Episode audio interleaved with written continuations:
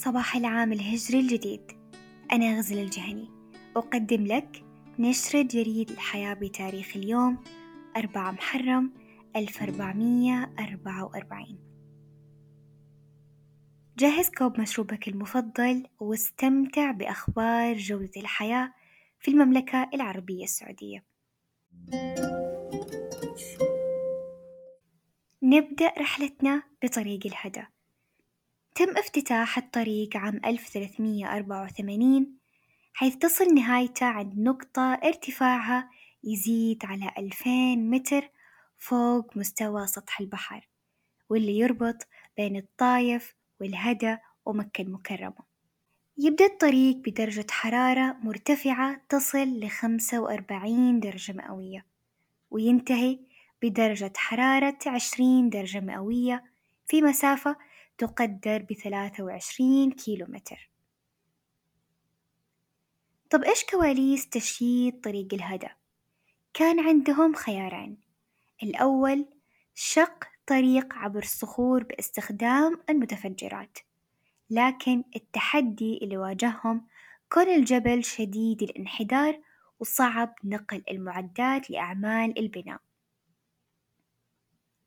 أما الخيار الثاني فهو إنشاء الطريق على شكل نفق ينتهي كل جزء منه قبل لا يبدأ اللي يليه وبعام 1370 وجه الملك سعود رحمة الله عليه المعلم محمد بن لادن رحمة الله عليه ببدء المشروع وعمل على تحديد المسار لطريق الهدى الملك فيصل رحمة الله عليه والمعلم كما أن آلية العمل اللي ابتكرها واستخدمها المعلم محمد بن لادن هي توصيل المعدات لموقع المشروع ثم تفكيكها ثم نقل أجزائها إلى الأعلى على ظهور الحمير والجمال. وعند وصول الأجزاء لمواقعها تتم إعادة تركيبها وتشغيلها للعمل. وقد تم افتتاح التوسعة الأولى في عهد الملك خالد عام 1977 وتم الانتهاء من التوسعة الثانية عام 2008 في عهد الملك عبد الله ويعتبر من أهم مشاريع البنية التحتية الداعمة لجودة الحياة الأفراد في المملكة العربية السعودية وتسهيل تنقلهم وتنظيم الحركة المرورية. ننتقل الآن لبرج مياه عرعر. يتميز هالبرج بتصميم هندسي جميل ذو كفاءة وظيفية.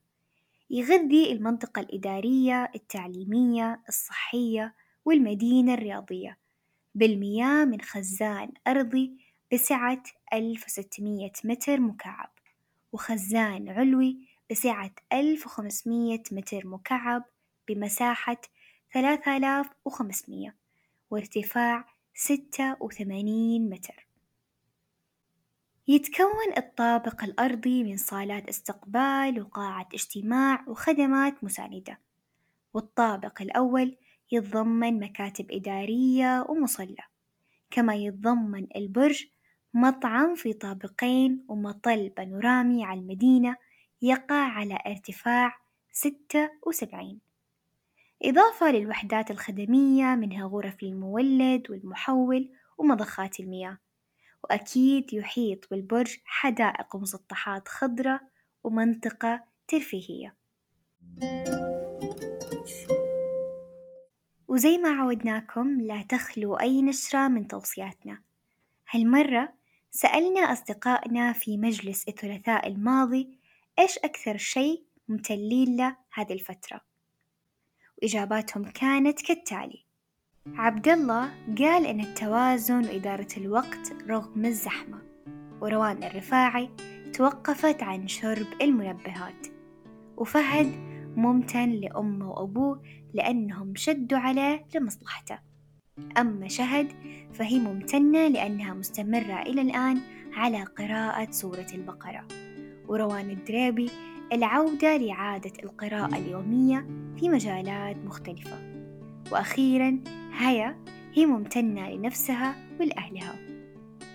وأنت إيش أكثر شيء ممتن له هذه الفترة؟ نلتقيكم في مجلس الثلاثاء القادم وأنتم بخير وصحة جيدة للحديث عن مستجدات جودة حياتنا.